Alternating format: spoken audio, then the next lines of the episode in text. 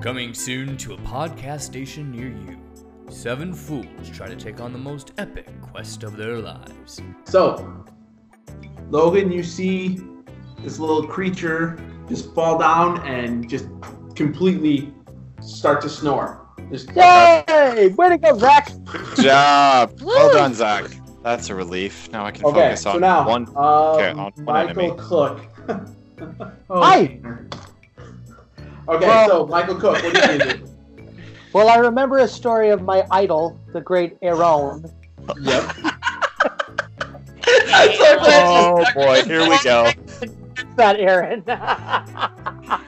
he was put in a situation just like this years ago where he was traveling from one kingdom to another and a pack of these wild dragon dogs attacked him and he was able to put a few of them to sleep and then while they were asleep he just stabbed them mercilessly and he was able to kill them all. So- Okay, don't So- miss.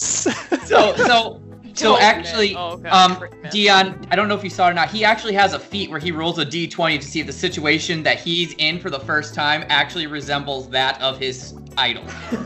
yes. If he rolls high enough, the suddenly the situation we're in is like right out of his storybook. Awesome.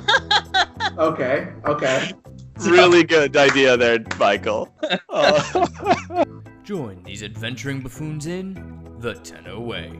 Rated R for ridiculousness.